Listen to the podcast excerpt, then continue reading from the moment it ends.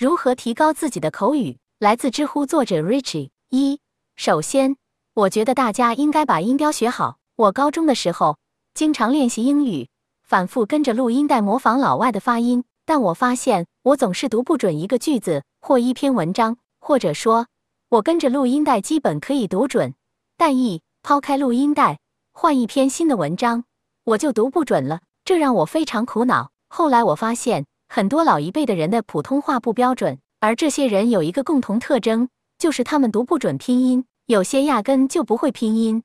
他们发信息要么用笔画，要么手写。这给了我启发：既然读不准拼音，就说不好普通话，那不会音标就很难讲好英语了。于是，在进入大学后，我下定决心一定要把音标学好。其实，当你把音标学好了后，你会发现你更容易记住单词。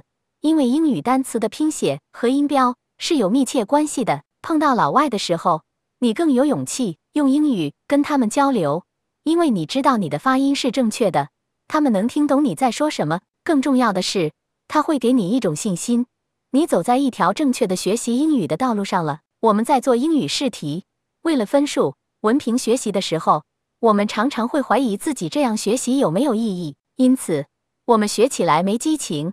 三天打鱼两天晒网，但如果你学了音标，把自己的发音录到手机里，发现自己读得越来越标准，越来越接近地道的英语，而且老外也容易听懂你在说什么，那么你就会获得一种信心，自己的学习方法是正确的，按照这种方法努力学习可以收到效果。这种信念会帮助你度过很多艰难的时期，让你一直坚持下去。这本书包含了英语发音的一切知识，讲得非常具体、形象。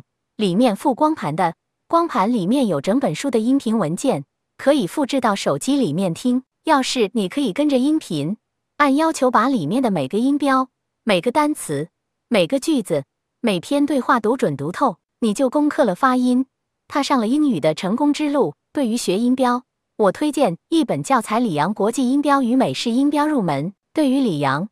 我觉得他的英语学习方法基本是对的，但我个人认为他有三个缺点：一，众所周知，他有家暴，这是因为他自己有个非常糟糕的童年，他小时候经常被他老爸家暴；二，他觉得英语只是一门工具，一门赚钱提薪的工具。我觉得英语要宽广得多，英语可以是一个赚钱的工具，但它同时也是一种不同的思维方式，是一种文化。